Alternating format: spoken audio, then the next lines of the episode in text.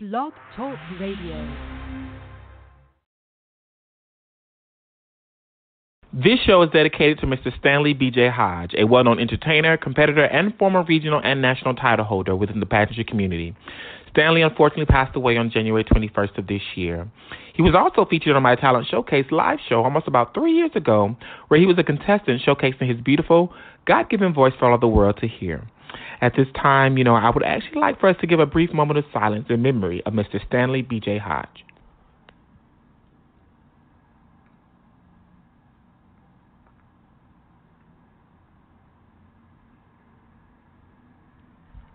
Thank you. It's the talk with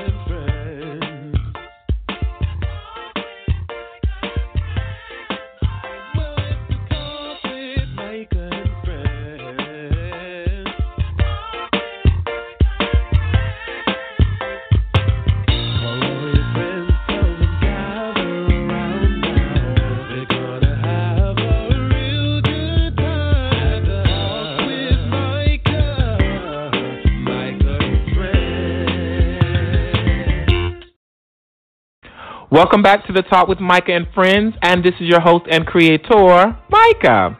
I hope that all is well and that everyone is divinely blessed in the new year, the new year being 2018. Let's remember to open the new year with new beginnings, new vibes, new energy, new blessings, new memories, new everything. But before we continue with today's show, I, you know, I actually want to share with you all um, what I posted on my Facebook page only just a few days ago, which pretty much details the reason that I personally have been absent from social media, more specifically Facebook. You know, at times I feel that we are too focused on what success looks like versus what it actually means. We invest in clothes and occupy spaces to help us look the part or look like we are successful. Yet we have no solid foundation to build off or organic inspiration to build from. You know, I believe many confuse wanting success with wanting attention or sharing wisdom with just wanting to be heard. There are so many that can tell you what it looks like to be successful, but do not know what it actually takes to be successful. You know, I've been occupying social media less because I've been more dedicated and focused on the things that will help me become successful versus looking successful. You know, it's easy to post photos showing you who I aspire to be or what I dream of having, etc., but it's another thing to actually pull yourself away for a minute and work on what you are trying to say and the things you want your friends and your followers to take away. I've been putting more work into some great and amazing things that I'll be sharing with you guys, you know, over the course of the month. And honestly, it feels incredible. You know, I've accepted what my success looks like. I've accepted what I have to do. And I've accepted what I have to go through to get there. And now I honestly couldn't be any happier. Although I do know a social media presence is needed, however, sometimes you really need to, need to take a step back and organize and understand just where you are going and why you are doing what you are doing. You do not want to have a fly social media account, but in real life, you are stagnant and going nowhere fast. So, people, friends, family, foes, enemies, if I have any, associates, whoever, do yourself a favor and understand just what it is that you are doing, understand what you are saying, and understand where you're going when you step out into this world. So in 2018, we aren't just doing the same things because we want to be seen and heard, but because we want to build a new earth, become more in touch with ourselves, and help each other out. So I am challenging all of you that, is lis- that are listening in 2018 to not just talk about it, but be about it and make sure to get things done. All right? Now, with that said, I am in search and open to new show ideas for 2018. If you have any suggestions, please email the talk with Micah at gmail.com. Also, if you would like your next event, business venture, or brand advertised on the next show, please email the talk with Micah at gmail.com. I want you guys to also stay tuned to more of the coming out series episodes and the new Dear Micah series, which is similar to Steve Harvey's Strawberry Letter. So more info will be posted on the Talk with Micah and Friends Facebook page very soon. So you know, st- pay pay attention, stay alert um, for all of that information. Now, I do believe that it's about time for us to sit back and have a little chit chat with the Continentals and discuss their journey and everything that has happened over the last year, as well as within their career. But before we do, let's take a moment to pay a few bills, and when we return, we will have Miss Continental Elite and Miss Continental Plus.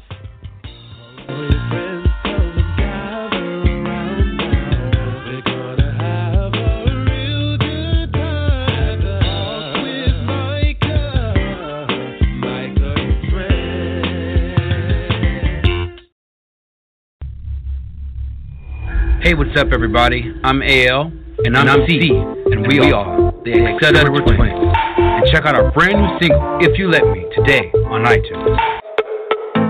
Your body's on fire. So hot it's got me burning desire. Because I know what you need, yeah.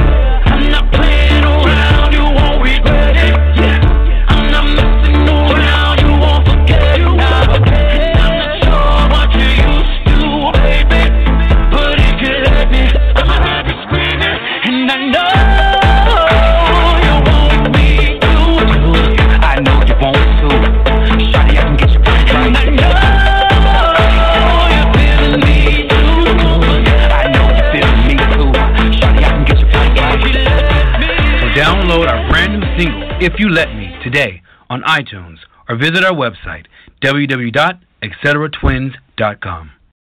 Good day, thinkers, thought leaders, progressors, and dreamers. I am Craig, the writer Stewart, and I'm the host of a brand new podcast called So Much to Say. We talk about black shit, white shit, gay shit, and everything in between. Every single Monday, we're available in SoundCloud, Spotify, Google Play, Stitcher, TuneIn, wherever you can listen to a podcast. Oh, and I'm also the author of three books. The first is Words Never Spoken, a memoir. The second, One Thing for Certain, Two Things for Sure, a memoir continued. And my brand new book, So Much to Say, a book of quotes.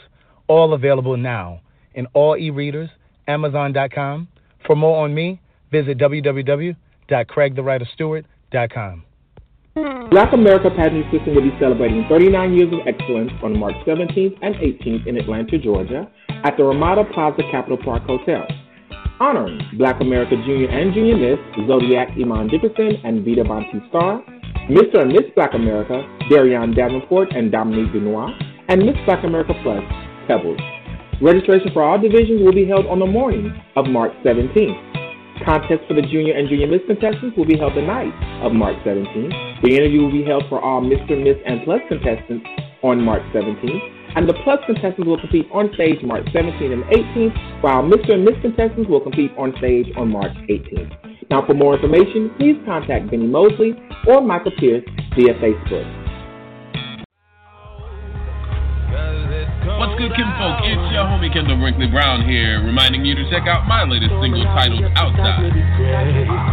Go outside and we can play in the rain.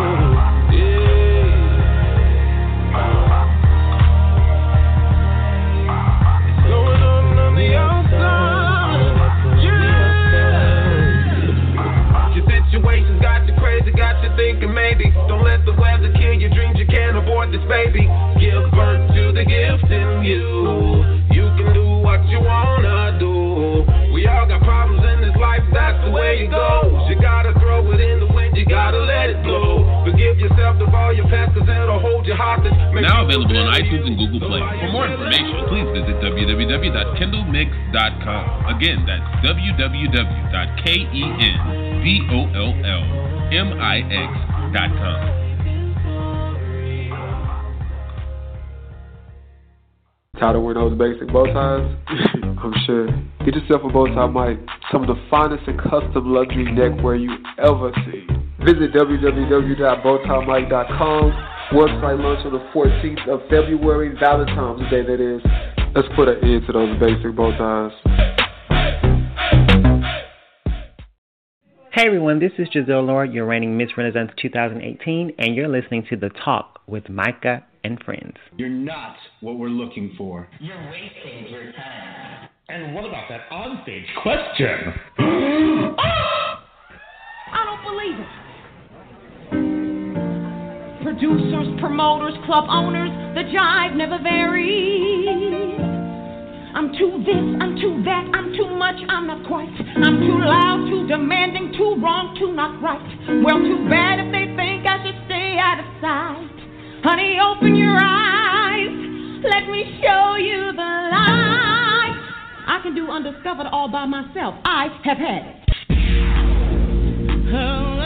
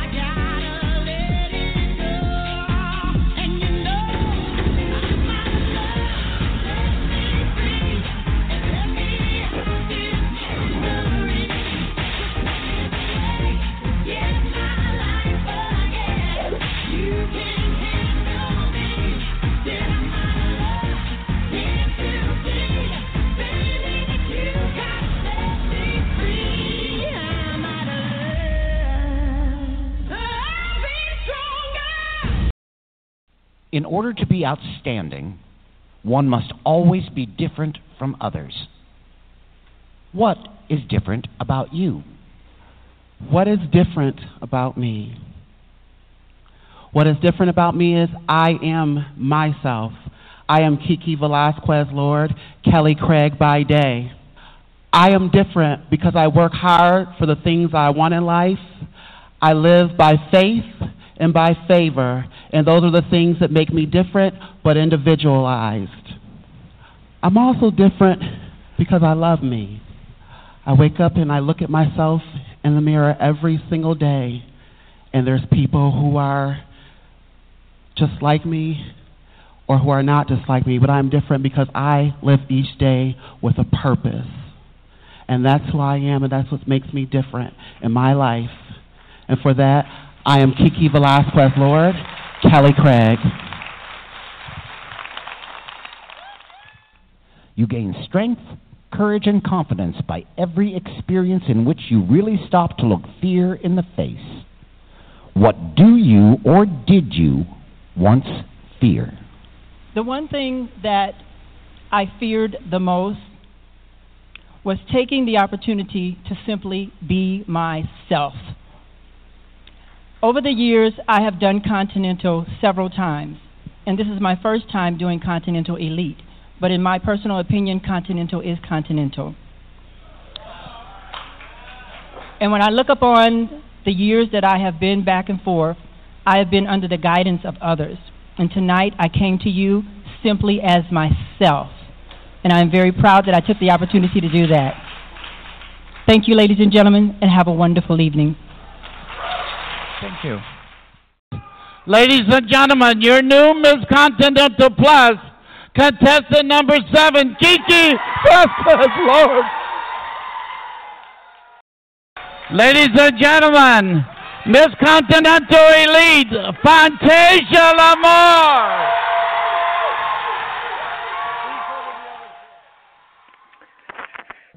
And with all of that said, welcome back everyone to the Talk with Micah and Friends. And if you just have joined us, you've actually joined at the best possible time.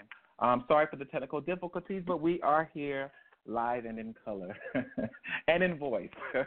Tonight, uh, with bringing in the new year after a brief hiatus, doing actual live shows and celebrating 67 episodes today um, since my initial debut in December of 2013.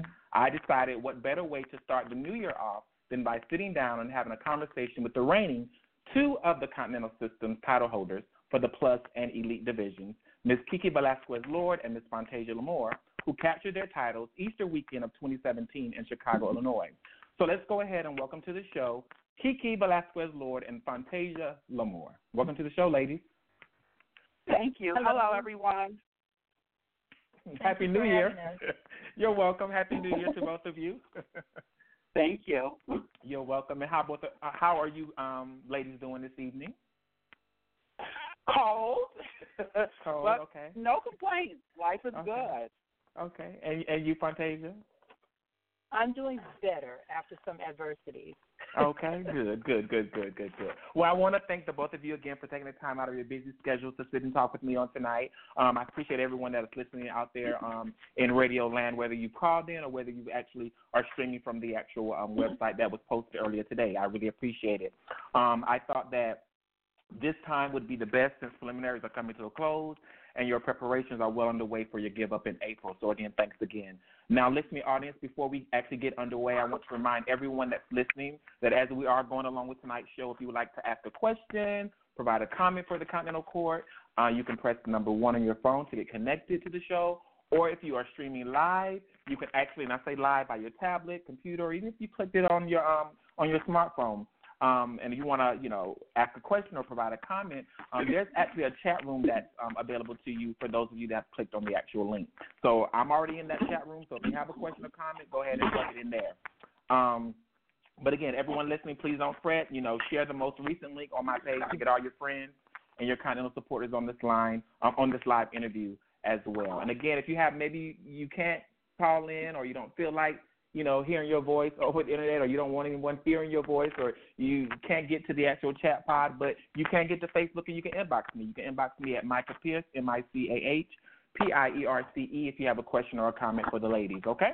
Now, with all of that said, KeKe and Fontasia, are you ladies ready? Yes, Ready. ready. Okay, great. Now, while many of you know who you are and, of course, your current title, um, at the same time, they may not know who's really behind the title, the crown, or the sash. Um, so I just want to start out this chat tonight just getting to know that person. So, in your own words, um, can you just give us a little background on where you're from, where you currently reside, and just a little bit about your family, your upbringing, your life, all of that good stuff? And we can start with KeKe, and then we'll go to Fontasia. Hello, everyone. Um, I'm from Buffalo, New York, born and raised um, on the east side of Buffalo. I'm the third of 10 children. Um, what else about me? I work for a not for profit as my day job as a grant quality manager, where I'm responsible for um, auditing all of our 45 grants um, by the state, New York State Department of Health AIDS Institute, and that's what I do on a daily basis.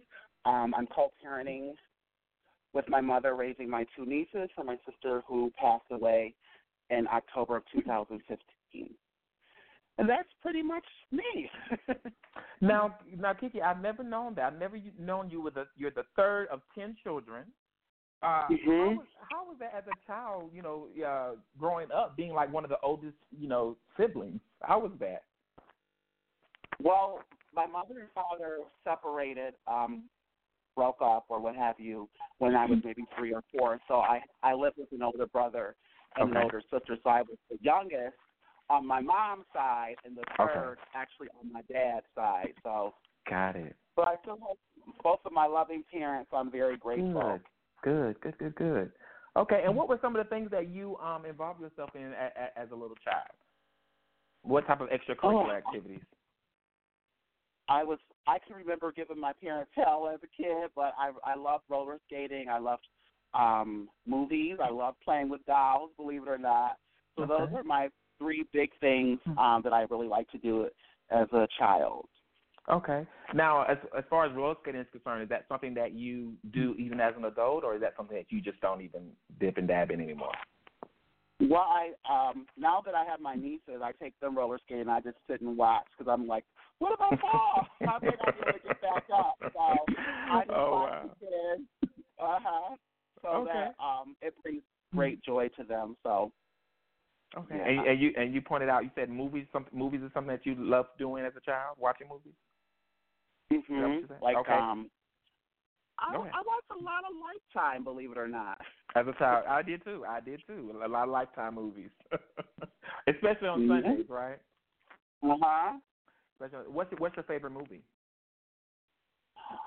About My favorite movie, I have to say, uh, "What's Love Got to Do with It." I know it's Okay. old. I know it's a common favorite, but um, I loved um, Tina's courage at the end, Uh huh. and that that was a, um, a component that I applied to a lot of aspects of my life. So th- I would say that was that is my favorite movie. Okay. What's left got to do with? it? I love it. I love that movie. Thank you. Thank you. Now let's, You're we're gonna we're, we're gonna move to Fontasia. You know, Fontasia, if you can give us a little background on where you're from, where you currently reside, and just a little bit about your family, your upbringing, your life, all that good stuff. Oh wow! I am. I'm the middle child of three. Um, I have an older brother who passed in 2005. Uh, so I still have a younger brother. I was born and raised in South Bend, Indiana, which is a couple of hours from Chicago. Uh, as far as my world of entertainment and drag, I pretty much grew up and learned so much in the Chicago area. So that was my upbringing as far as the art of entertainment and female technology. Um, I'm also a self-employed fashion designer. Uh, my father was a minister of music, and um, I have very, very, very close knit family. Uh, when I say close knit, I mean my brothers, cousins. Everyone has always accepted and embraced me for who I am and who I've become. And I know that Mhm. that's very rare in today's society. Some people are kind of, you know, shunned out from their family. But I've been very fortunate and blessed to have a family that just loves me like crazy. Good. I I moved to I moved out to California in '95, I think it was '95, and from then I've just been I've been everything that I've been involved in has always been something either fashion related or some form of of um, of entertainment in some way, shape, or form. I was also um, an assistant to Linda Stokes, a fashion designer in Woodland Hills that's very well known to a lot of celebrity clientele. Mm, so okay. that's Linda a little bit in a nutshell about me. Now I don't know anything about Linda Stokes, but you know I learn something new every day. So is does Linda Uh-huh. Stokes is she still designing and all of that stuff to this day? Oh yes. Okay. Yes. Linda Stokes is very uh, very well known in the industry. A lot of things you might see on the red carpet is probably you know a lot of Linda Stokes stuff. So her clientele is is qu- quite a bit of, of celebrity clientele. But I worked with her for eight years and learned so much by working with her after Mhm. already you know being a self-taught fashion designer Right. and, and seamstress and tailor. Okay. And with fashion design, is that something that um, I know that you are engulfed in outside of you know pageantry and doing your shows and you know your your day to day living? But is that something that you're looking forward to even making bigger and better um, over the next couple of years? Or? Actually, it's something that I'm looking forward to getting back into. Okay. Because for for the past nine years consecutively, I've been pretty much involved in in pageantry. So Right. I've not been able to really dig my teeth into you know fashion like I used to. I I literally owned a store when I was living in South Bend, Indiana, called Mm. Studio Five Boutique. Um, so I'm no stranger to sewing for people, but sometimes I'm very, very quick to tell a person no because I'm Mhm. so busy with my regular shows as well as pageantry and stuff like that. But eventually, I'm going to get back into it. Yeah, and I could because I can remember what I, I'm I'm I'm glad that you are getting back into that. But I remember that um Lisa was it Lisa LisaRaye, right? LisaRaye, yeah. Yeah, she she um sported some of your things on like the the run. I don't know if it was at the BET Awards, but it was something. It was somewhere. Um, she sported some of your some of your stuff. I think it was like three or four years ago. Her first return back to uh, BET red carpet. I made Mhm. her um, like this a mesh, a floral printed dress.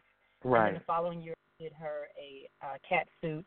Right. And I've done a lot of for her. And ironically, what a lot of people don't know, some people that know me closely know that when I first started sewing, I Mhm. used to do fashion shows in Chicago, Illinois, at the Taste Entertainment Center, where I first met her, and she was one of my favorite models. And ironically, she was my that I ever sewed an outfit to, and it was a white dress. Mm, because she loves white.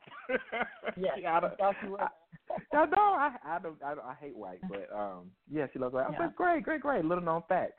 So so let me ask the the both of you, um, how did it all begin for you, um, for you for the both of you as far as it relates to the art form of female impersonation? Like how did that even come about and, and and do you remember your first show and your first pageant? You know, give us some background on that. Oh.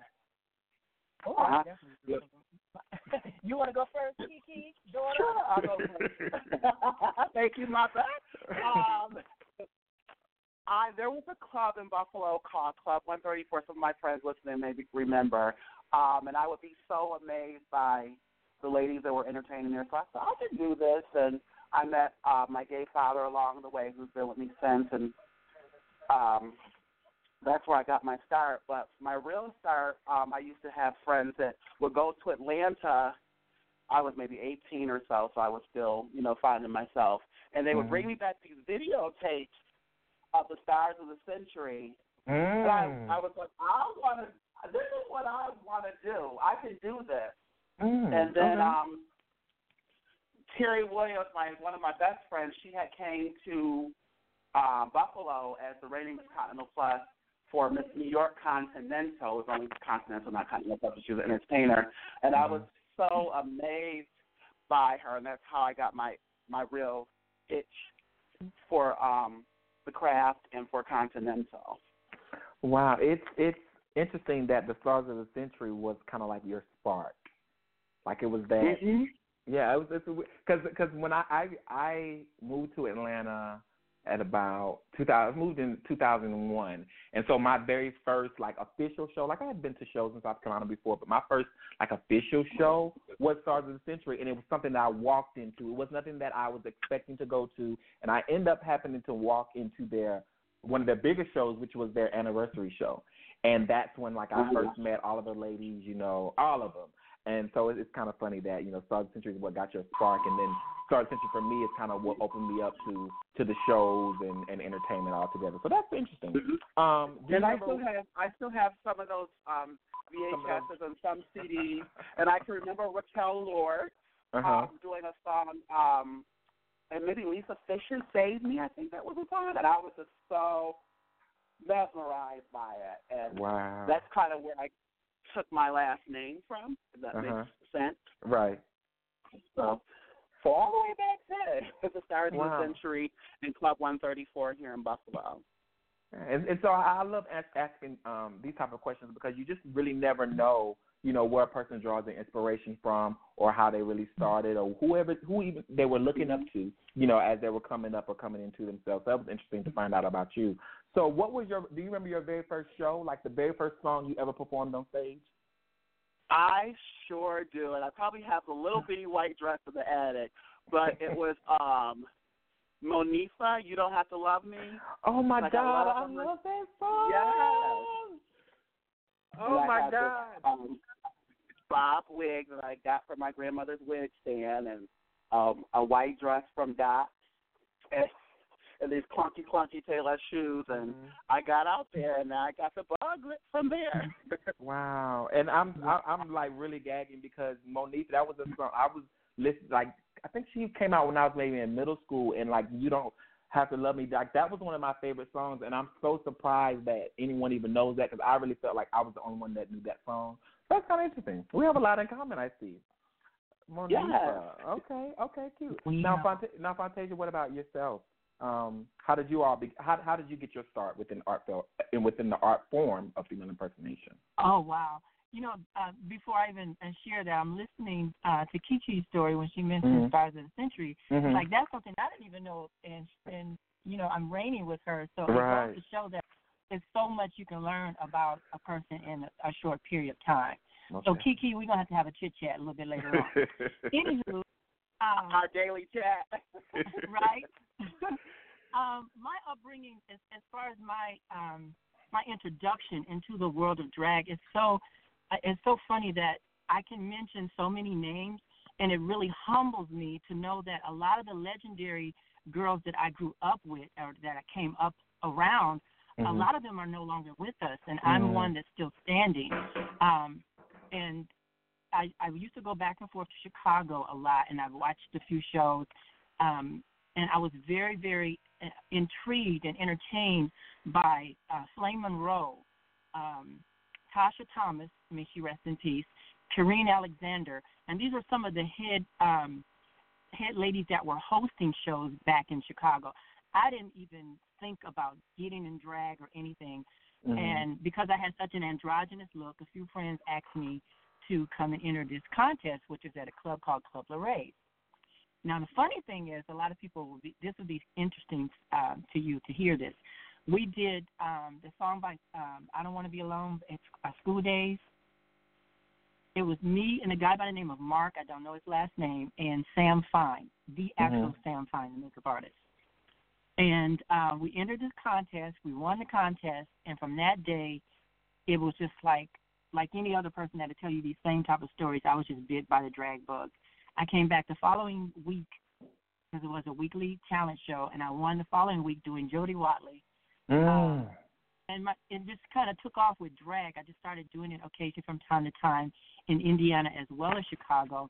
And then I got introduced to this thing called the Miss Continental pageant. Mm. Um, and one, the face that stood out to me the most was a person that was a personal friend of mine, um, Sasha Valentino. May she rest in Mm. peace. Yeah. And as I watched her and so many other people, I was just so entertained, not only by that, but by the fashion um, that was involved with it as well. And back then, one of the heavy hitter fashion designers was Martin Elliott, who's still Okay, in. Chicago now. Uh-huh. So I've always wanted to get a piece of that when I first started watching it. And this is way back in the 90s. So from that time until now, I ended up being blessed to be Miss Continental Elite. Wisconsin Elite, yes. Sasha Valentino, I love her, love her. Uh, jo- jo- Jody Watley. What song did you perform by Jody Watley? Because I have a paper by her. Uh, I, I did. I'm looking for, For a a new new love, love, baby. baby. Okay, yeah. I can remember being in my in my living room, in my well, my mom's living room. Uh, wasn't mine, it was hers. But in in in the living room, like playing that over and over and over.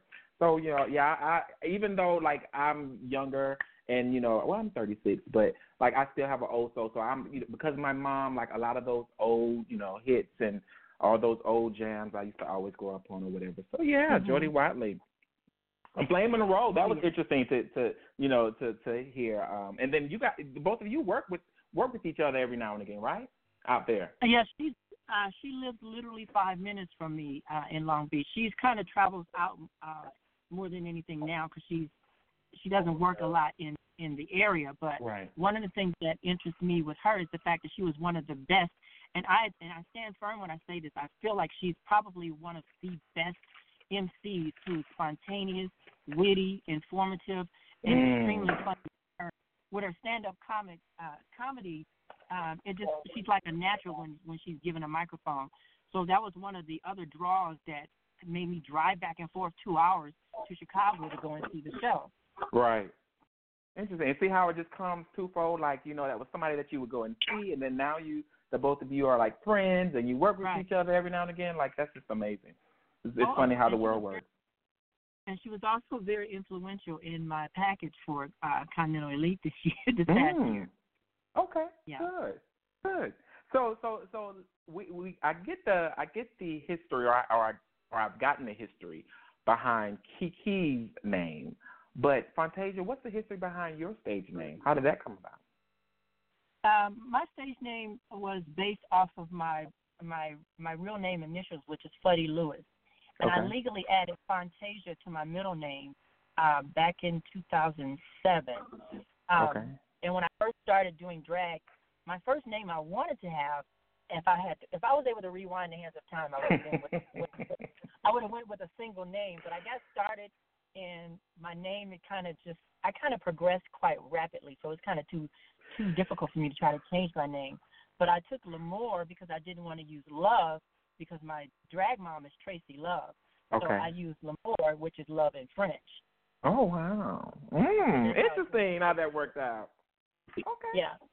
Nice. Now, you know, I, I do believe that in some way we are inspired by those that are either, you know, near us in relationship or even by those that aren't aware or, or involved in our own personal space or lives. So I would like to take this time out for each of you, you know, to talk about your inspirations in life and, you know, tell a lis- the listening audience, you know, uh, the reason as to why that individual or individuals are um, your inspiration. So it could be on and off stage. It could be people that don't even know that, you know, you're their inspiration. And I'll let KeKe, if you want to go first, and tell us who who Okay. inspires you. Um, for me, in my personal and everyday life, um, I would say my grandmother. She's no longer um, with me, but she was when I decided to be KeKe and Kelly. I left my mom's house and I went to live with her, and she took me in with no judgment. You know, let me finish school, let me work side jobs, and she just loved me for the rest of her life. So she you know, there's not a day that goes by um, that I don't think about her and I don't miss her. As far as um, the art form, um, there are a, a many, many, many, but really one that um, stands out as I was seeing myself as Continental many, many years ago would be um, Victoria LePaige. And it, Okay. um, many people may say because of the glamour um, and the glitz and all that, but I can remember in 2007 when I competed, my grandmother had passed maybe six days after I came home, and then I had some other things, and she was one of the very few people in that setting with Mhm. me through that most trying part of my life. So um, I got a, a respect for a very different respect for her back then until now. So those are two of the names that really stand out. Um, that really inspired me. That I've, you know, okay. And what was your grandmother's name? Mary Alice Taylor Mary Alice Taylor. from Troy, Alabama. Okay. Mary Mary Alice Taylor. I love that now. I mean, you see that name across the resume, you're like, oh, I would love to interview her. So Mary Alice Taylor you- and go ahead. So when you see me with Mariana, who's my niece, you'll know that that's where Mariana's name came from. Gotcha, And she is gotcha. a splitting image of Grandma. So. Oh wow! So Mary Alice Taylor and Victoria LePaige, great, great inspiration. Um, and and you, Fontasia, who, who are your inspirations? Who are you inspired? I inspired have several. Okay. I, I, I don't think the sh- the show is probably not long enough for me to name them all. but um, the only thing I can say is when I- when I equate the world of pageantry, Mhm. as far as that realm of entertainment, the two names that really really stuck out for me, of course, is Sasha Valentino Mhm. and um, Monica Monroe.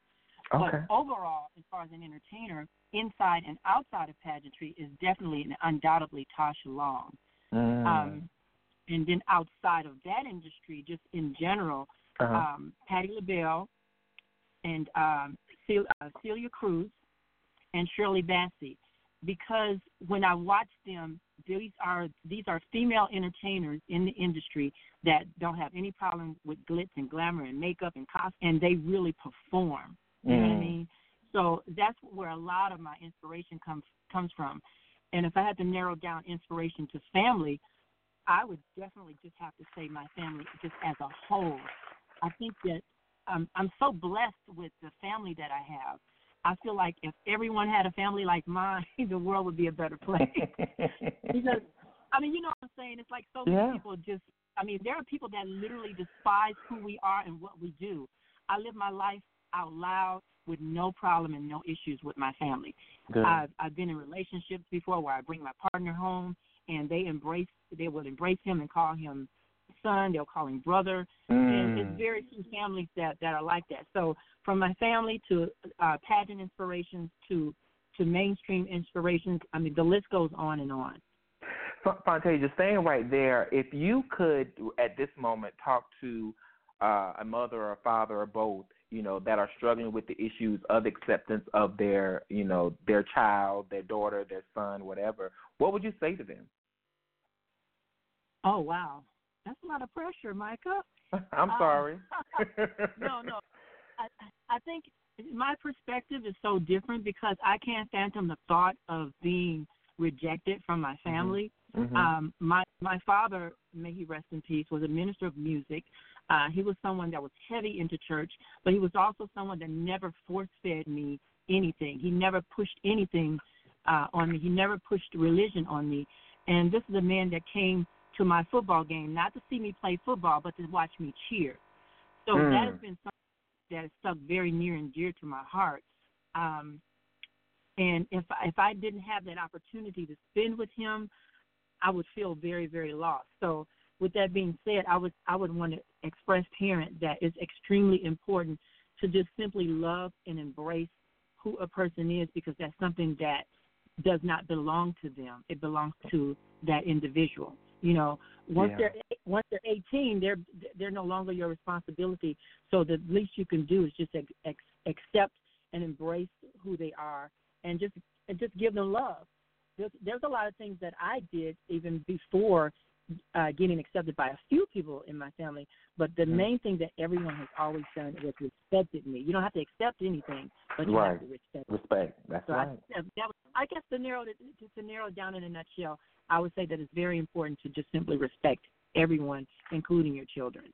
Love it. Love it. Thank you, Fontasia. Now, KeKe, did you want to add anything to that as far as if you were speaking to a family um, and, and about acceptance of their, you know, son, daughter, whatever, um, what would you say? What would you say to that parent? KeKe still with us? KeKe? Oh, I'm sorry.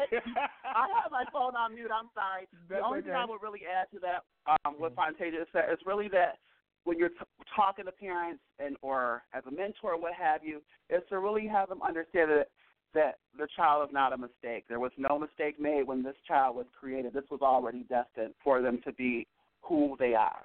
Right. So you really should just love them and accept them and not run them away. Thank you so very much. And and hopefully someone someone out there is listening. So so give me two things of all the things we've already talked about so far, but because there's some things you may have put out there that people don't know, but give me two things, if you can think of two, that most people don't even know about you. Wow. wow. two. Um, if you can narrow it down to two.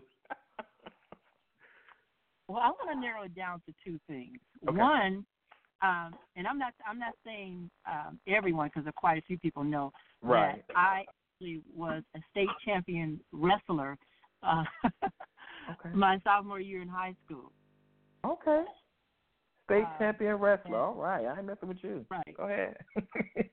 And secondly, I think that a lot of people, you know, perception is everything. mm-hmm. And I'm not saying that I'm a hardcore roughneck, but I'm a little hood. Okay. I'm a little, I'm a little hood. I'm just joking. She's I'm just joking. She's, she's dormant in my system, so I, I can be a little hood from time A little time. hood and state champion Yeah. wrestler. And you say this was in your you were your sophomore year of high school? My sophomore year in high Your school, I was sophomore high a state champion wrestler. All right. All right. Took the Now, boys, is I it- took the boys down. Okay. You, so so tell me, is is that something that still interests you? Not as far as being a wrestler, but is it something that you ever like watch, or is that something that you just don't even really too much? Oh no, Okay. not at all. That whole um that whole portion of my life was literally, believe it or not, a dare because Okay. I had two brothers that were, you know, the macho men, Right. The the, the sportsmen, and they were like, I I would never do this, I would never do that, and I did it uh, to kind of prove to them that I could do anything if if I want to, and Right. because I was a lightweight, I didn't have to wrestle like the really heavy, muscular guys. Right. And Mhm. uh, it just got to a point where it was just something that was like in my comfort zone. I was like, oh yeah, I can do this. But I just did it for that for a couple of years, and then that was it. Um, when I got into my my junior year, uh, senior year, I was cheerleading. Okay. And were now were you the only um male cheerleader at the time in your high school? I know there was two. There were two Oh, of us, two. and they called us. They didn't call us cheerleaders. They called us gymnasts. gymnasts. Oh, okay. All right. Yeah, when uh, in, in my high school, I, we had we had two, but we called them cheerleaders. One of them, of which is my cousin. Um, we we just called them, you know, male cheerleaders. But they called you gymnast. Okay, that was that was a spin on it. Yeah. Um, what what what about you, uh, KeKe? What are two things that you can narrow down? I'm really an open book, to be honest. But what You- what you know, ask what would the average person that only knows of you from stage? What are two things that they just would not know about you? Oh, I love being at home. I, you know, I go out a lot, but I love being at home as a homebody. I love just Okay. Relaxing, no wig, no makeup, no nothing. You know, I'm Okay. home. That's really it for me. You know. All right. Um, Look, uh, love being at home. No nothing, just basic. Basic Just and boring. I'm just playing. I'm just playing. Right. But there, with that, just a, just a little piggyback or sidetrack or what have you on that. Mm-hmm.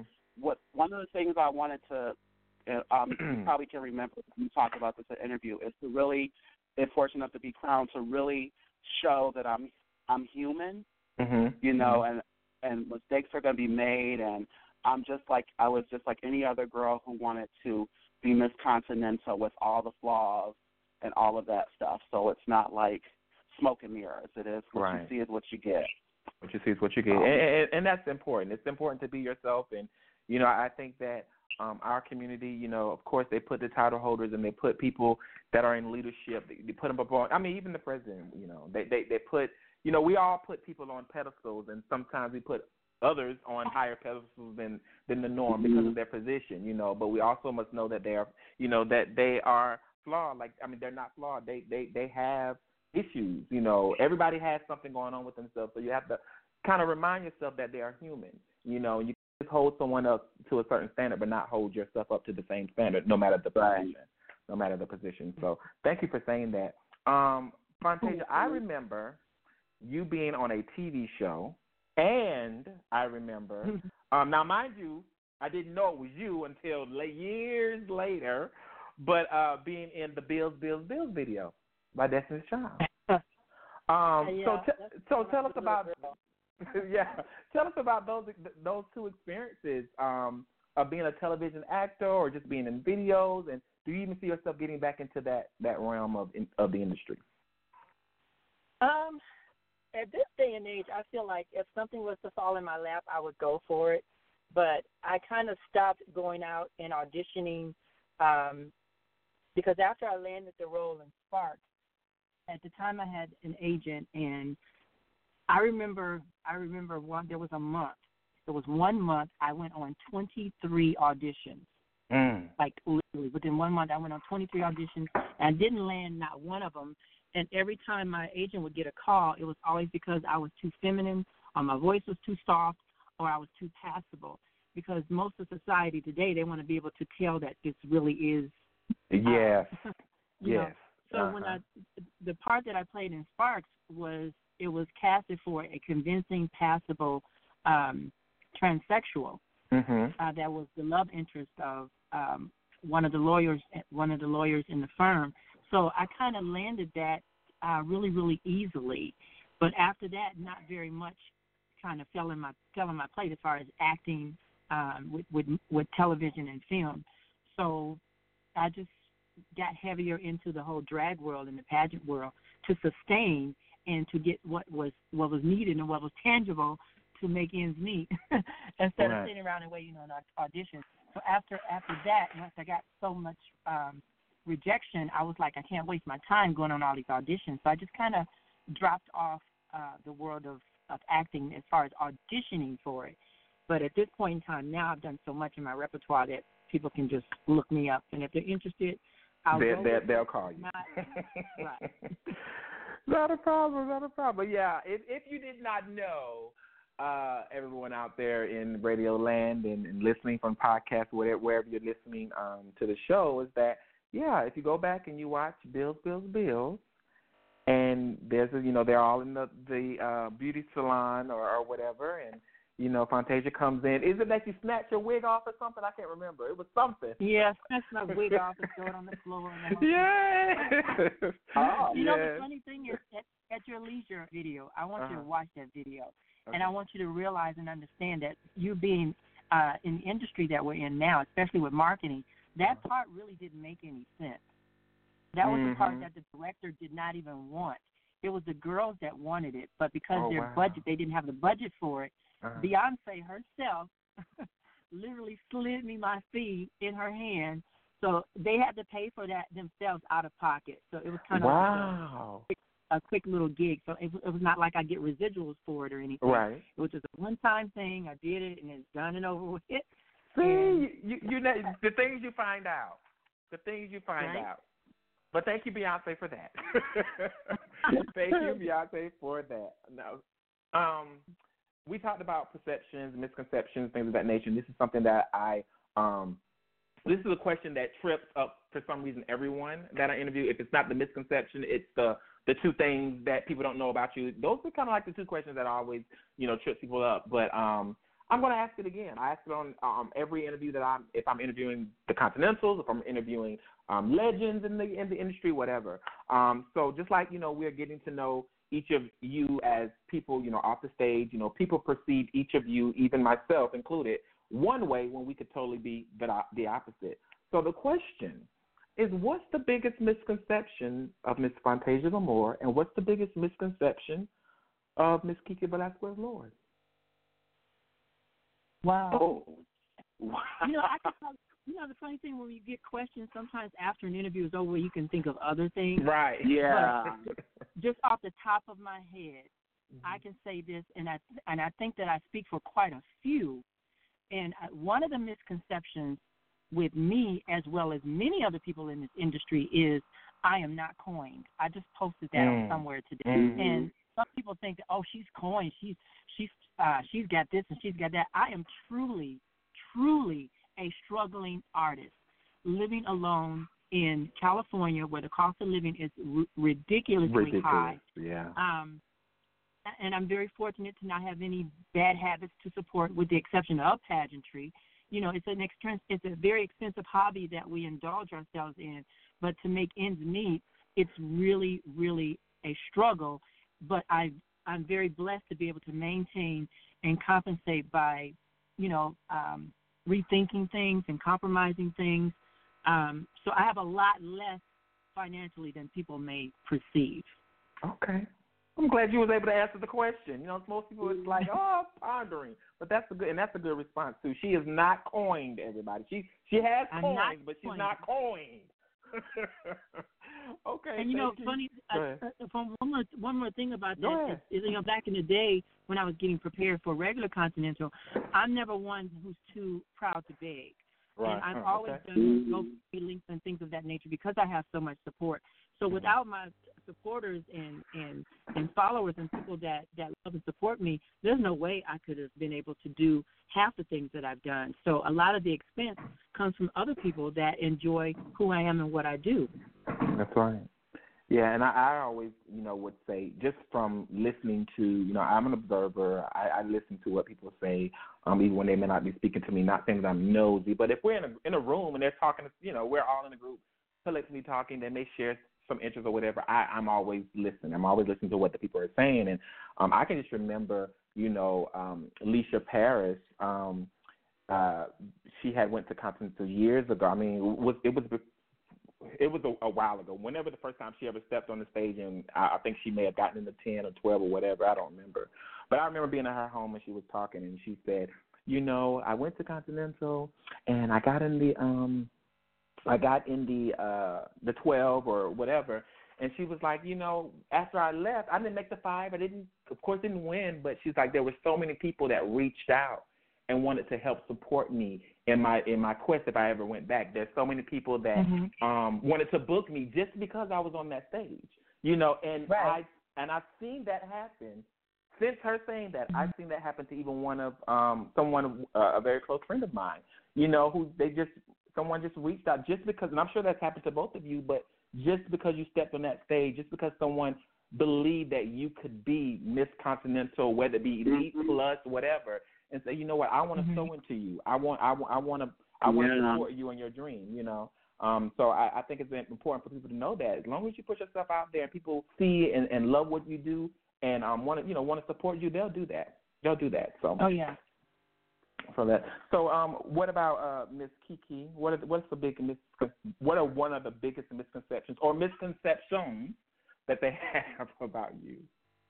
I would say for me locally in my in my in my region here, um, and in my weekend gig at the bar I've been at over maybe 15 years, I think some of the perception for some of the girls is um, I come across as grand or cocky or what have you. Um, that's not the case. Um, if I have it, you got it. You know, but I'm I'm also willing to work for everything to get everything out of life.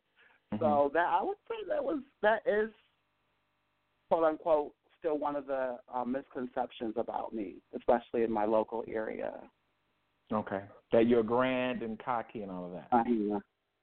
Oh yeah, I mean, then I, I think that people when you don't associate, I mean, I'm sure I've gotten that before, but you don't you don't have to. Don't when get you me don't, wrong. I, I, don't get me wrong. I'm sure Fontasia, Fontasia could adjust, uh, attest to this. I do have a strong opinion, but um, that she does. that she does. but you know, I'm always um thinking of the the positive outcome in whatever the situation is. So Yeah. I'm I not mean, weird, it- I'm not. If I got it, you got it. Yeah, and and- but I I think people just perceive that or they they perceive that or they have that perception. Not I'm just saying on you. I'm just saying generally of people is that sometimes when you mm-hmm. don't associate yourself with everybody and that you, you like who you like, you deal with who you deal with, and that's just because mm-hmm. that's the way you navigate through life. And you, Mhm. uh, as as we get older and become, you know, adults and more mature or whatever, you realize who you can have on your team and who you can't have on your team, and then the ones that you are not a part of your team are the ones that may look at you and say, "Oh, she's so grand," "Oh, she's so cocky," or "Oh, she's so conceited." And it's none of those things. You know, that's your perception, and you're more than welcome to to have that. But that doesn't necessarily mean that it's the truth. you know? Right. So, yeah. So I, I get it. Trust Yeah. me, I get it. I get it. Can Well, I say I'm- something Oh, go about ahead. misconceptions? Yes, go ahead. I want to. I, I just have to say, of course, you know. of course, when I was crowned, when I was crowned, and then when when KeKe was crowned, I was like, Uh-huh. okay, I got to deal with her for a whole year. I wonder how she. I wonder if she's gonna be. I was like, I wonder if she's gonna be kind of like me. Mm. And when I tell you, she is a firm and assertive businesswoman, Uh-huh. and she is she is really really about it and it has been such a blessing for me to reign with her because we put we possess a lot of the same qualities when it comes to promotion advertising and getting things done and a lot of times when i don't get something done i can rely on her to get it done Right. And that's and that's a good team. That's a good team, though. That's a good team. Yes. You know. well, I was saying that to say that I had I might have misconceived how I thought she would have been, but she was Mm. that and more. Wow. Oh my God, I love you.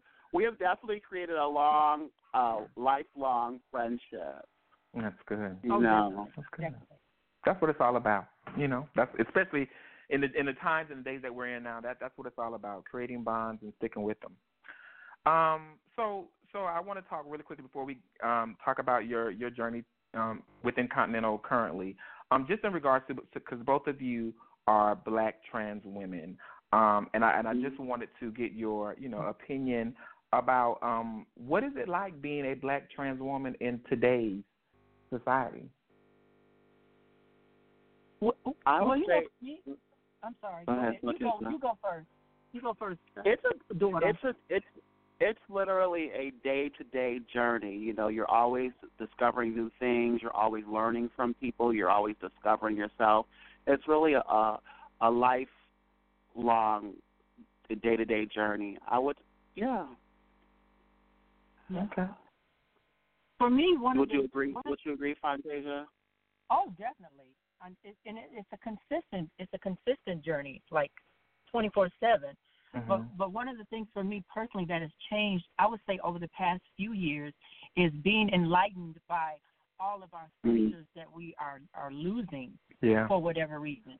So I have a, a really good friend of mine that um that's um he's a sergeant in the military, very very close friend of mine, and he mailed me a gift and said that he wanted me to keep this because he felt as though I needed it with so much that's going on. It was a taser and uh, a, a stun gun, one of those taser things, and some mace. Mm. And Oh. my point is, what disturbed me with that is those are things that people may need for whatever reason, but for Yeah. him to reach out to tell me that I needed it because of what's going on in our society, it kind of gave me a rude awakening of something that I was totally aware of, but then it made me realize, oh wow, some of the things that are going on, this could be me. Yeah. Yeah. You know. Yeah. So um, it was it was a little sad, but yet enlightening at the same time. Wow. So, did that, what what what advice um, would you um, both of you give to just young trans women or um, young adults that are in that that roadblock where they're in that androgynous state or they're trying to figure themselves out? Like, what advice would you give um, give to them at this point or at this stage in their life when they're trying to figure it out? The first thing is that everyone's transition is different. No one's no one is ever the same. Um, you know, some people can't transition because of their careers, because of their family. Mhm. You know, really take really take your time to to un, to understanding and really get to know you as you transition. Mhm. I think that's really the best advice. Okay. Thank you. What about you, Fontasia? Well, I would definitely say, as far as transitioning is concerned, the main thing I would, the main advice that I would give to someone is to make your transition for you and for no one else. Because a lot of girls Mm. transition for the wrong reasons. Yeah. And unfortunately and realistically, a lot of girls transition for pageants. They pan- they Mhm. transition for shows. And when you Mhm. transition, depending on the extent of which you take it, sometimes there's no turning back. So um, No. the funny thing is, people that I mean, if you really know me and you look at my career, the first ten to fifteen years of my career, I was a boy.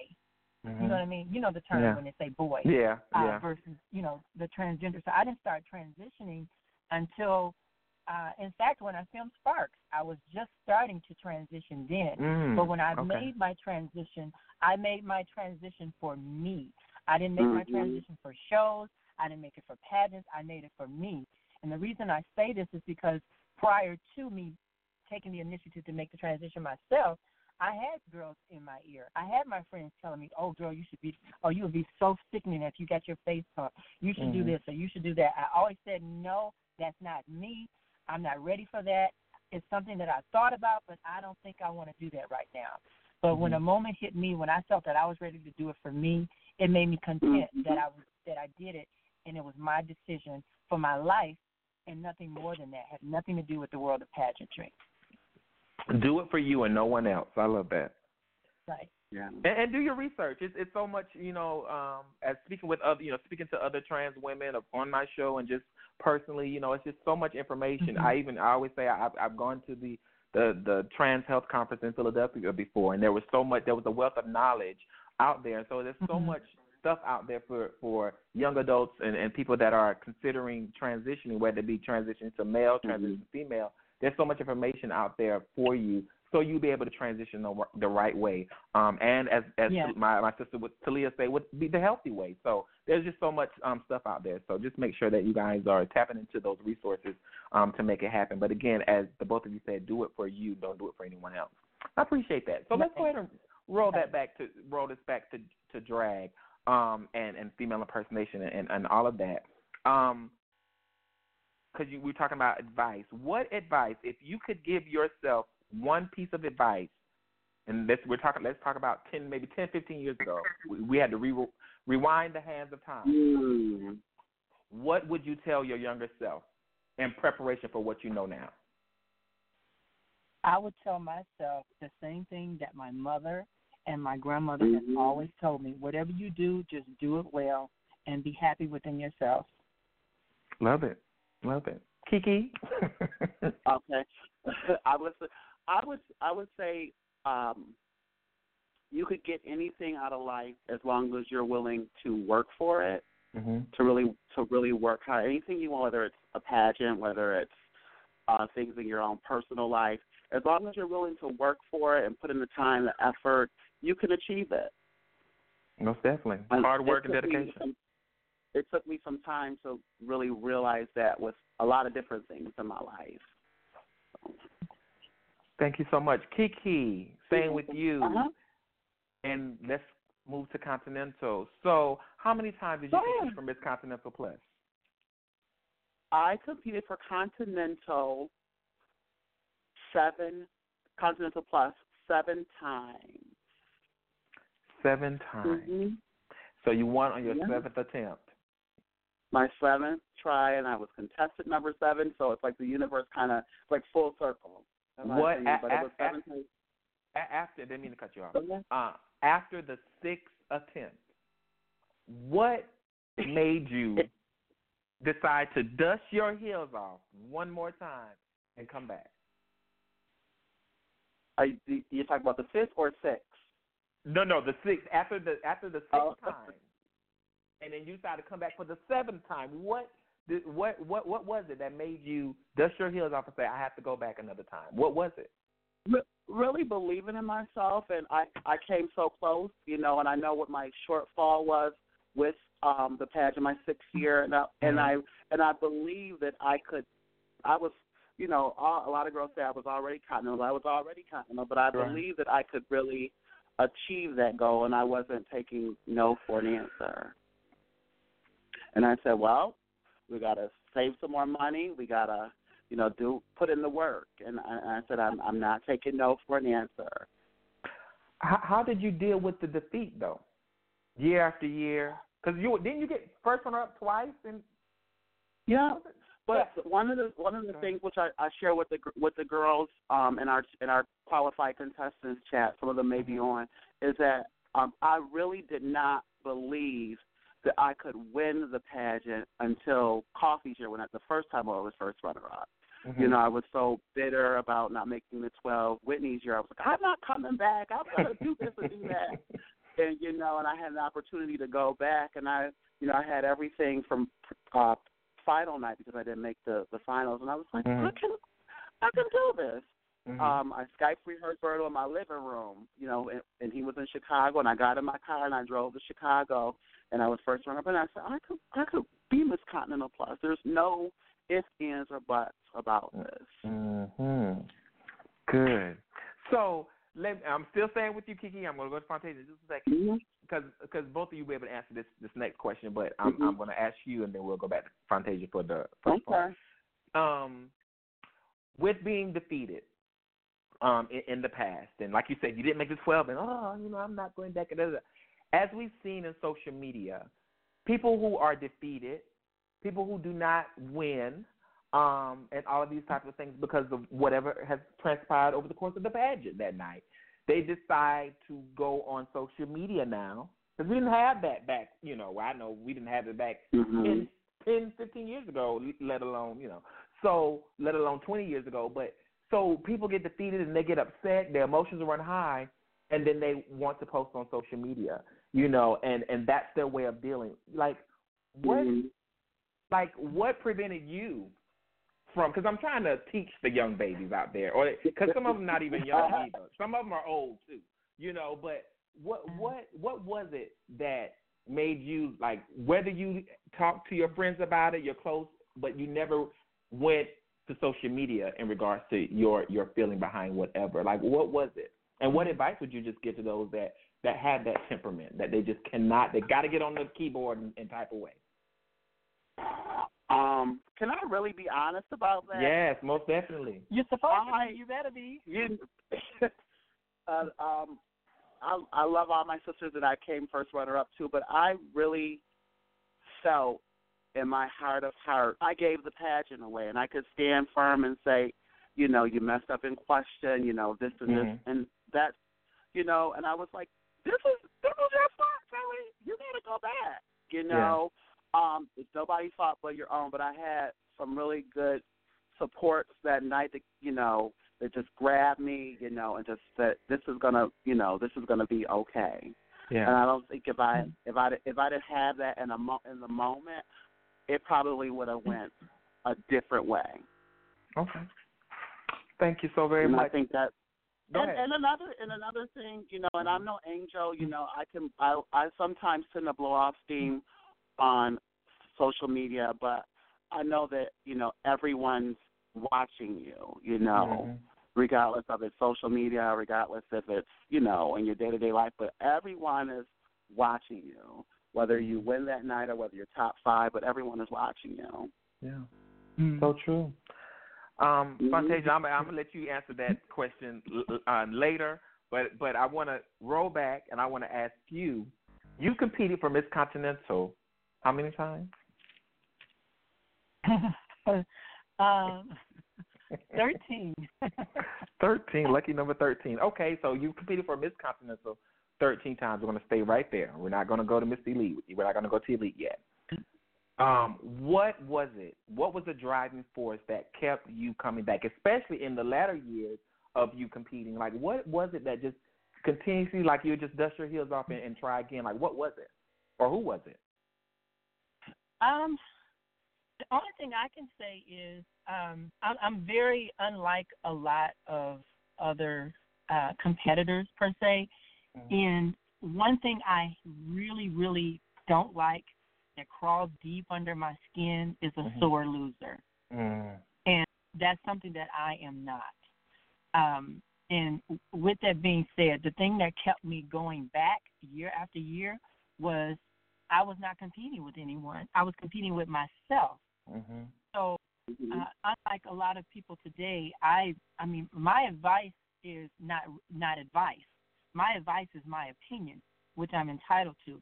An opinion is never right or wrong. It is just simply my opinion. So I always try to um, make people understand that I'm not speaking and saying that my word is gold because it's Right. not. It's just my opinion. Mm-hmm. But the last thing that I would want to do is disappoint people who support me, people who love me. That's why if you if you know me and you see me be first runner up or second runner up, the first thing that I do every year that I had to deal with that was I'm out in the lobby, I'm taking selfies, and I'm meeting and greeting people who have came out to support me. Yeah. And I'm always extremely happy for the girl who has has succeeded over me. And that's the girl that I watch throughout the year. I'm snapping my fingers when I first hear when I first see her her um, promo image. Yeah. I'm like, all right, you go, girl. I'm just extremely supportive of other people because I think that's something I would never want anyone to take away from me. If I was ever Mm. Mm-hmm. crowned, if I was ever crowned and I heard people sing boo or that, that mm-hmm. would just destroy me. That mm-hmm. girl that wins, no matter what your opinion is, she deserves the right to embrace and and and accept all of that and Yes. and that, that that's her moment and it should never be taken away from her and at the end of the day your friends your family your mother, your father, your, your gay kids. Opinions don't matter. The opinions that matter are the judges that have the pen and paper. And when you learn to accept and embrace that and know that you can't change it, it you can take your your uh, defeat. I hate to use the word defeat. You can just take it a little bit better. You know, Uh-huh. smile and, and take pictures and let your images be shown that you're okay. And every year I've always been okay. When I have any questions about this or any questions about that, I have to let things marinate before I talk about anything because Yeah. sometimes you're enlightened later on when you see the DVD or when you Mm. hear the opinions of someone else because you're not out you're not out off the stage looking at you. You're on the stage doing what you do. So you don't see Mhm. what other people see.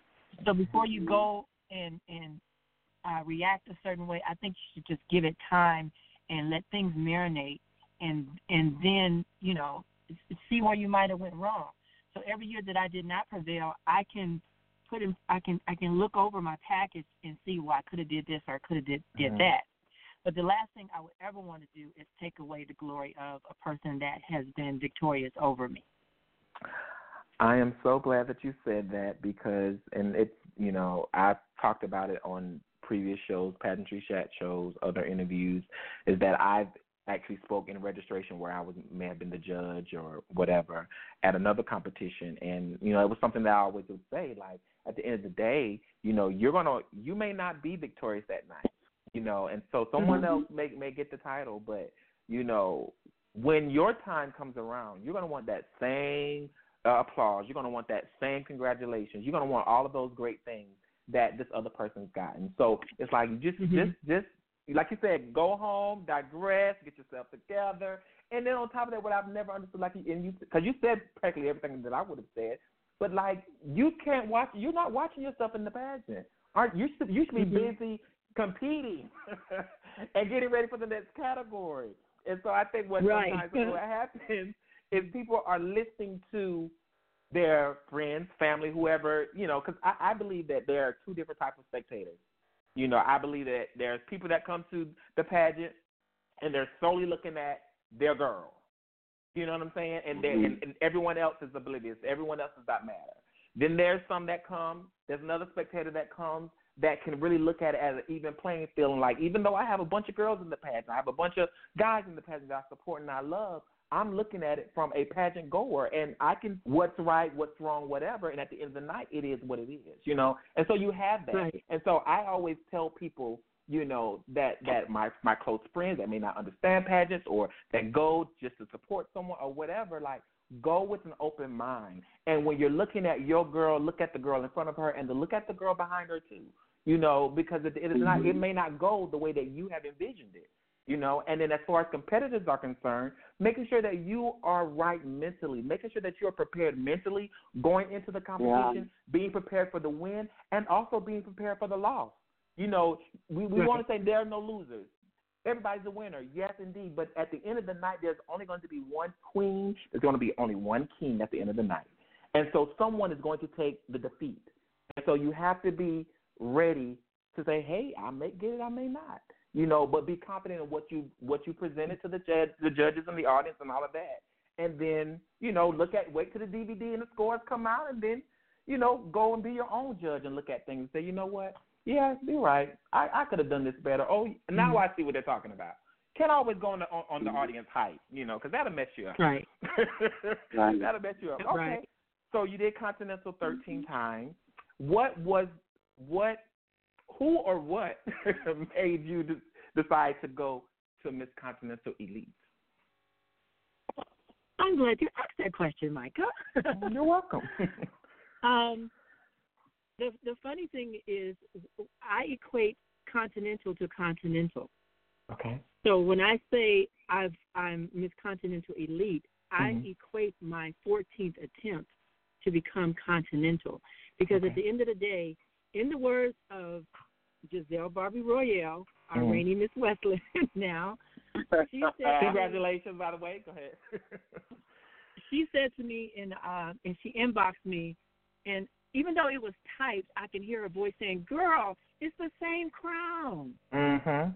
Mhm. And because I had already had on my agenda to do elite, I was Mhm. just wanting to do elite after continental. Gotcha. So when I landed elite, the reason I went to elite is because I didn't want to go right back to continental, but I didn't want to stop the momentum that was flowing. Gotcha. And at the end of the day, Mm. I wanted to be a part of continental. Continental. Mhm. After I was crowned Miss Continental Elite, throughout my reign, within I would say within three to four months, was when I realized that old term, that old saying, that things happen for a reason.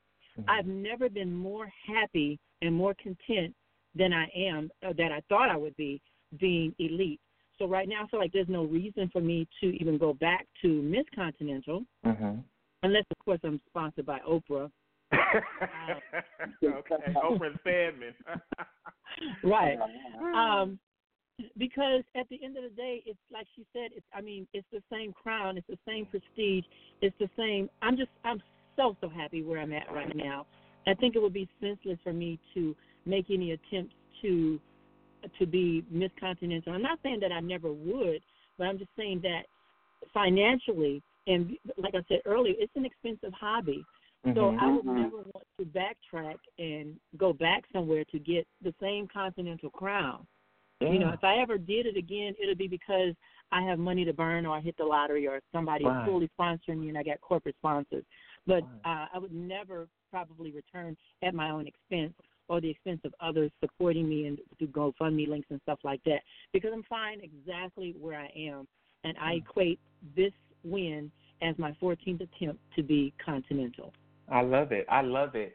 So, what do you think is the I don't want to say misconception, but maybe like or what do you think people perceive elite to be because I feel like as a as some as someone who has sat and was finally able because you know I, I've judged the the miss, I, I've judged the miss, I've judged the plus, but you know, and I've judged a part of the elite. I never was able to judge. You know, I, I was I would judge a part of the elite, like it would be pre-M night or something. But you know, I was able to like really sit there and and and, and sit in interview, judge interview. You know, of course, final night and all that great stuff, and thankful and grateful for all of those. Um, because this this is it's a, a wonderful and humbling experience for me just to be able to sit there, you know, and listen to these ladies, you know, group after group. I mean, the interview is I, I Oh, don't my care is is is I'm sorry. I'm sorry for what I'm about to say, but plus Mr. Miss, you guys have um these ladies when it comes to interview, it's like you don't want it to end. You do not want the interview to end. It's something like unbelievable because you're looking at ladies who have all of this experience. You're looking at ladies that have, for me, you know, pulling out those old tapes and watching Miss Florida and watching the old Miss mm-hmm. Continental tapes and watching Miss Old Atlantas and all these types of. You're watching these ladies that you, for me, when I first came into this industry, I the, my very first tape, I say it time and time again, was Miss Continental 1985, Maya Douglas, and and being able to watch all of these ladies and some of these same Mhm. ladies tread in and as Miss Continental Elite. So you know, just seeing all of this experience that they have and the fight that they have, and they come and they really have a they they're, they're the pageant. They are the Oh, yeah. pageant. So so what do you what do you think people perceive it to? Because I'm I'm still not. I feel like people are coming and they're they're, they're starting to get it now. You know or Well- whatever. But yeah, go ahead. I, I think you I think you just answered it for yourself that people are starting to get it now. And Mhm. I think prior to what five years ago, people perceived uh, Continental Elite as for the older girls versus the seasoned girls, Right, the right. legendary girls. There's no way you're ever going to get a newcomer Right. and in, in the elite division. And now that I am elite, I've been able to sit into sit in all of the interviews. Mm-hmm. And as far as Miss Continental and any other pageantry system, if those interviews were videotaped, these girl, young girls would learn a very Oh, valuable yes. lesson, and they could Oh, take yes. away so much from that. And being, um, and I'm sure KeKe can relate to this. When you become the the, the national representatives, it's like all the contestants become your girls. Like they're like Yeah. It's like these, these are my ladies Mm-hmm. and you feel so proud of them. Every contestant, when I listen and interview, I promise you, I so, promise you, I was in um, in Arizona and I sat in on interviews for uh, Mr. and Miss um, um, West Coast Continental. And then when I went to Ohio and sat in on interviews for, oh, I literally had to fight back tears because I was so proud of these ladies. I was like, that's how you do it. Yeah. And every reaction of every judge at every interview that I've been to is the same reaction. They're like, "Wow."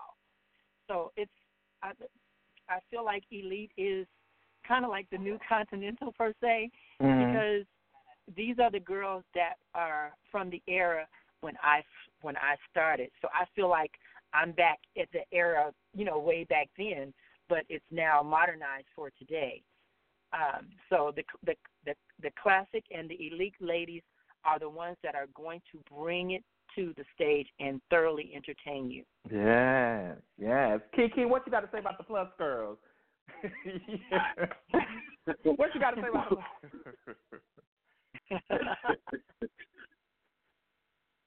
No, we're gonna thoroughly entertain you as well.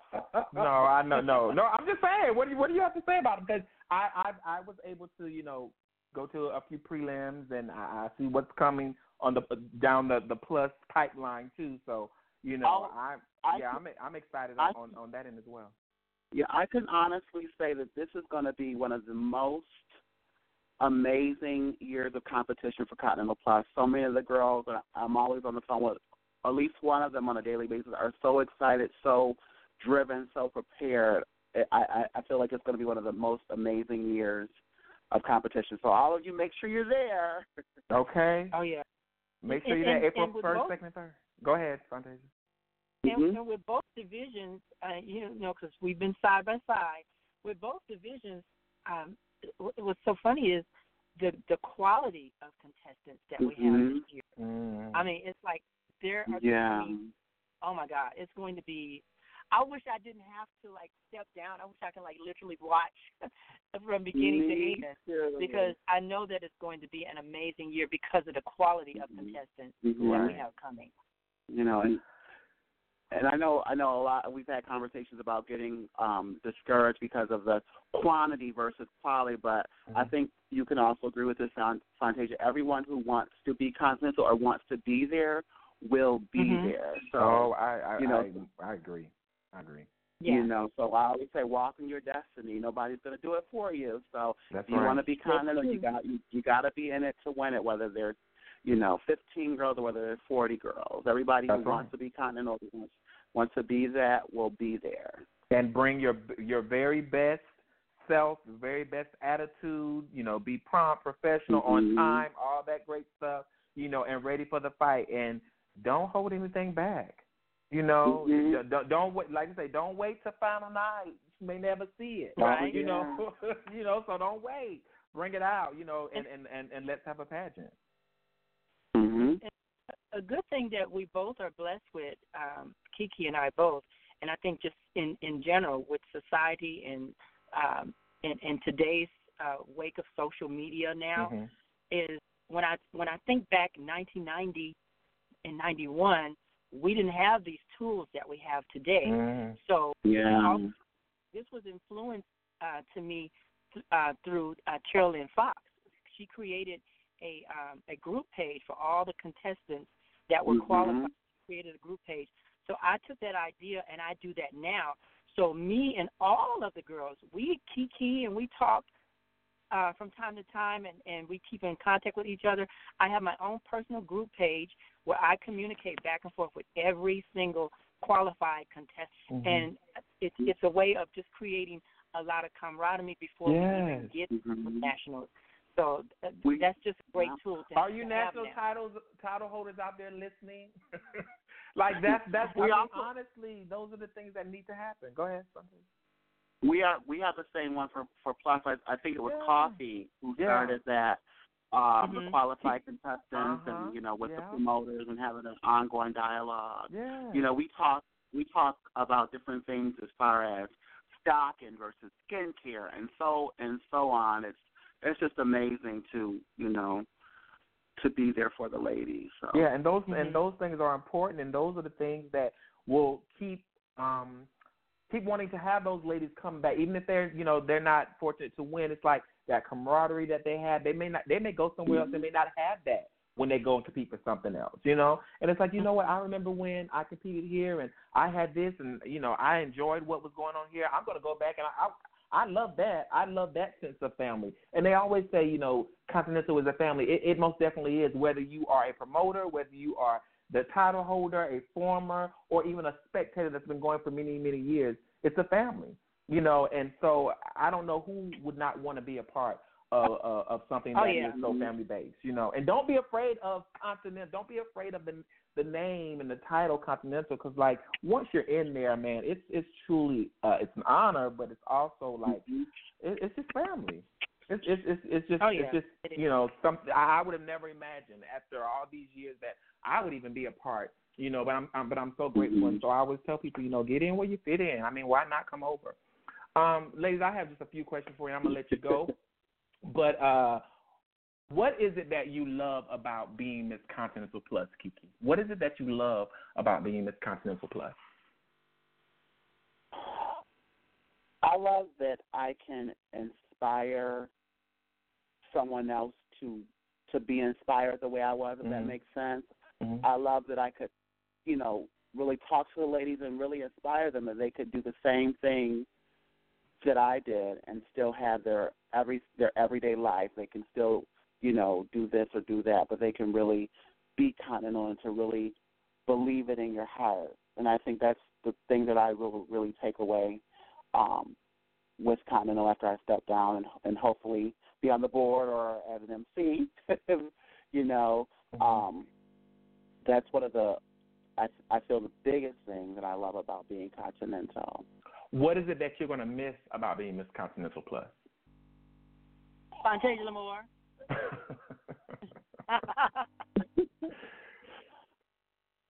I'm gonna I'm gonna really miss the relationships um with my court. We talk just about every day, right? Um Yeah. and having that and being able to really make decisions um in, in different capacities like, you know, what we're gonna wear as this preliminary or you know, what our hair is gonna look like or what we're gonna what we're both gonna say and be on the same page when we talk to promoters. Those Mhm. those different um administrative things that really kept um the quote unquote business going. I think I'm gonna I'm, I'm gonna I'm gonna miss those.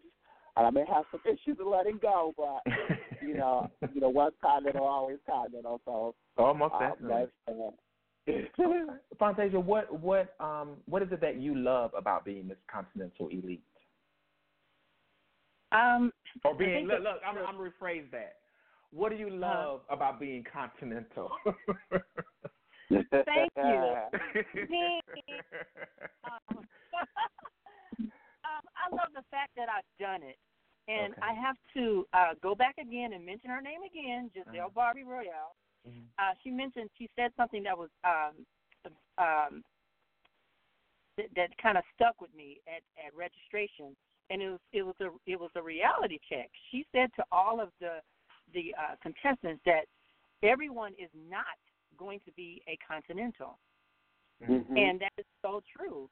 It is. and I'm glad that I am because there there are quite a few that probably will never be, and knowing that I am, it just makes me extremely uh, happy and satisfied.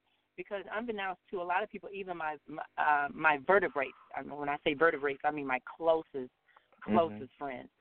Um, this was really a part of my bucket list in life, and to Mm. know that I've achieved uh, to know that I've achieved that, it's like something I can check off of my my bucket list and and feel happy about it. Um, and then knowing that when when my name was called, when the the, the energy in the room and the satisfaction and the Mm. gratification of so many other people, that's what made me uh, really emotional. Because I was saying to myself, uh, and we always play at home with my kids. I will I'll get in the mirror and I will practice reactions. you know, we would do little silly stuff and practice reaction. and I realized you just never know how you're going to react. Right. And my reaction was emotional because of the way everyone else embraced it. Yeah. You know, Yeah. it was everyone was so happy for me Yeah. And that's what made me accept and embrace it and and feel more content. Most definitely. I mean, the room was. I mean, I, I like. w- You, I equate yours and Antoine. Like when, like it's just like the whole room just erupted. You know what I'm saying? It was like everybody was like happy, and not saying like kind of like finally, but we're so happy for her and we're so happy for him. You know that that they gotten it because those uh, there's been a lot of us that have been riding that with you. You know, with you all that have been supporting, whether it be financially or just or just mentally, just sitting in the audience, just saying rooting. You know, rooting for for for the both of you, and then that response. I mean, both of you just had the response of like everybody just like erupted. Even people that you didn't probably think would. I mean, just was like really really happy. So um, it's it's it was interesting to to see that you were practicing your reaction, Oh, yeah. or, or you, and and the reaction that you ran practice, you never you you never end up getting. it. You never end up getting. Well, my Go ahead. the, the reaction I was thinking I was going to do was like the fist pump, like yes, Yes, I, yes, I made it. Yeah. Or the double fist pump, like I've seen so many people do. Right. Okay. So what what is it that you're going to miss about being continental? Um, I think you know what. Actually, I think I'm going to miss communicating in, in reference to business with a lot of the promoters Okay. because I have gained so much respect for promoters because um, I'm watching them, and I eventually want to become a promoter. Mm-hmm. Um, and I'm also now um, assistant promoter to Southern California Continental. Mm-hmm. So because I'm on on that other end, I've I, I know the importance of of how important they are to Yeah. the system, They and are they do important. so much. They do so much, and to go unnoticed, and and and the fact that they do it out of the goodness of their heart. They're not there for accolades. They're not there for Mhm. awards. They're there because they want to do something to help someone else. Because realistically, I'm gonna be honest, it's not like it's anything that's very profitable Right. the profit is within your heart and to know that Yeah. these are these promoters do this year after year after year especially the ones that have done it consecutively i have to show deep appreciation uh, to them to let them know how happy i am and and and how how much i appreciate them and to know you know after this is all over with i won't be calling and talking to them as often but there- there's still Mhm. relationships that i'm going to carry with me for a lifetime Yeah. Yeah. Promoters are very Yeah, we were important people. We were just we were just talking about that what what we um maybe two weeks ago and Jim always said that the promoters are the backbone of Yes, the of the organization. But yeah. yeah you would you would really be amazed um just how much the promoters invest in Continental without really a return on investment, but wanting to see a girl or a guy make their uh, meet their dreams. So it was right. ama- amazing to see um some of the the hard work, the money spent with some of the promoters this year, and we appreciate all of you. Great. and the I ha- emotional investment too I have um, two uh, quick questions, and then we're done. Um, the first one, I'm trying to see which one I want to ask first. Okay, so the first one, um, what uh, preliminaries are upcoming for your divisions, if any? What what what prelims are left? For um, my division, there is one more preliminary left, and that is Carolina's Continental. Um, that's going to be held um, within the next month or so. The date Mhm. hasn't um, been set as of yet, but that is the final opportunity to qualify uh, for Miss Continental Plus 2018. Um, 24 qualified contestants at the time, and hopefully we'll have maybe 27 or 30 Okay. by the end. But um, Carolina's Continental is the last time you, uh, the last qualifying prelim for Continental Plus. Okay, thank you, Carolina's Continental, and that's normally held in Miami, Florida. Our Mhm. promoter, Allison Thomas. Okay, so and yourself, Fontasia, what do we have on the books? on the well, docket? mine would be the mine would be the same, uh, Carolina's, which is uh, tentative as far as the Okay. date is concerned, and the other one would be March 11th, which is Liberty Continental. However, with Liberty Continental, Liberty Continental is very close to nationals, so Right. that particular um, that uh, particular um, pageant is limited for elite contenders. Okay. So uh, they have to register online in order to um, to qualify to compete, and it's and it's a limit. So when they log online to um, to register, if they once they get X amount of girls on the site, it'll say no longer accepting. So anyone Okay. interested, it would be best that they log on and get it done like yesterday. And what's the Um, website? It's uh, www.libertycontinental.net. Okay. www.libertycontinental.net.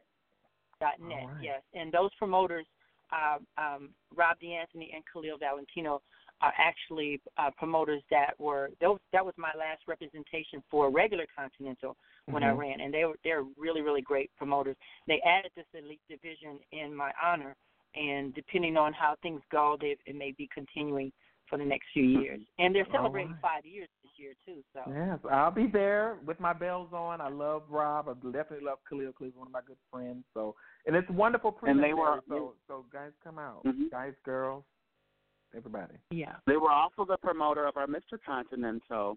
Ramon Yes, Ventura, yes, correct? yes. That's what Ramon Ramon Yes, won Liberty Continental. Ramon, That's right. Yeah, Ramon was Liberty Continental. That's right.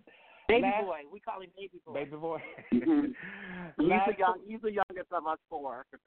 Yeah, he's very young. Last question of the of the evening, real quick, because we only have a few minutes. Um, what advice would you give to any one of those ladies that are currently qualified or, or will become qualified um, to become your successor in the coming months? What advice would you give them? You know what? I would give them. Go, I'm go ahead, sorry. Dante. I would give them the advice that I just recently heard uh, from um, Tiffany Hunter, who was one of the judges for Mhm. Westland, and she said something that was very profound, and I really agree with it. Throughout your reign, you have to put yourself last. You are the bottom of the Mm. totem pole. At the top of that Mhm. totem pole, the most important person are- are your promoters, and and then your contestants and and the patrons. You are last. You're the Mm. last thing, and and be prepared to uh, be self sufficient and to take care of yourself and not be relying on others. Good, great advice, Tiffany. Great advice, Fontasia. That's some good stuff. That's some good stuff because you got a lot of people walking around looking for a handout, you know, because they are now national title holders. Mhm. There's a lot more that comes with it. So, yeah, stop. d- Don't be selfish in the game, you know. So those are some great. That was Mhm. great advice. Okay, um, and KeKe, what about you? Um, I, there's three three things. Uh, the first is do not second guess yourself. You know, when you second guess yourself, you get you get really crazy. Keep in mind that you're, you know, you're preparing a package, a year long package, but you're only on stage for 15 minutes, if so. So don't second guess yourself. Believe in yourself and give it all you can from interview, from interview on. The next right. thing is to um, is don't be afraid to ask questions. You know, whether you're competing or once you even reign, don't assume anything is what it is. Always be able to ask questions and be able to communicate with the national office and your promoters and your contestants. Mm-hmm. So that's my advice. Well, thank you so very much, ladies. It's been a pleasure and an honor to be able to sit with you um, for the last hour and maybe Pleasure. 45 minutes or so. I'm excited to see um, the both of you at your relinquishing, as I would call it. Um, but I'm sure I'll be seeing you. Um, I'll be seeing you before that. Definitely, I'll be seeing Fontasia at Liberty. I'm sure. Um, are you going? I'll Are you coming, too. KeKe? Okay, KeKe. Okay, so we're gonna make it a party. I'll see you guys that um, weekend. Um, thanks to everyone that Mhm. listened on tonight. But if you can, KeKe and Fontasia, just hold the line for me. We're gonna allow the closing to play, and um, we'll be done. So hold the And line, also, ladies. and also, guys, Oh, thank ahead. you so much for not only supporting the current court, but supporting Continental, and we welcome you all, and we love you. Yes, everybody, you, come, come on over. Hold on, hold on for me, ladies. hold on. Well, that's actually it for tonight's show, everyone. I would like to thank both of my guests this evening, my Continental sisters, KeKe Valasquez Lord, Miss Continental Plus, and Miss Fontasia Lamour, your reigning Miss Continental Elite. Now remember, Continental Plus will be held at the Park West on April 1st and 3rd, with the first being the preliminary night and the third being final night. And for Elite, Their competition, also at the Park West Theater, will be held April 1st and 2nd. Preliminaries on the 1st and final night on the 2nd. Make sure to get your tickets for the contest. They go on sale February 25th. You can also go to the Continental Pageantry System Facebook page or www.thebatonshowlounge.com and click on the Continental tab for more information and everything Continental. Now, before we go, of course, I would like to leave you all with a quote of the week. And here's this week's quote Remember, the price of success is hard work, dedication to the job at hand, and the determination that whether we win or that we lose, we've applied the best of ourselves to the task at hand. Again, the price of success is hard work, dedication to the job at hand, and the determination that whether we win or that we lose, we've applied the best of ourselves to the task at hand. Until next time, everyone be blessed.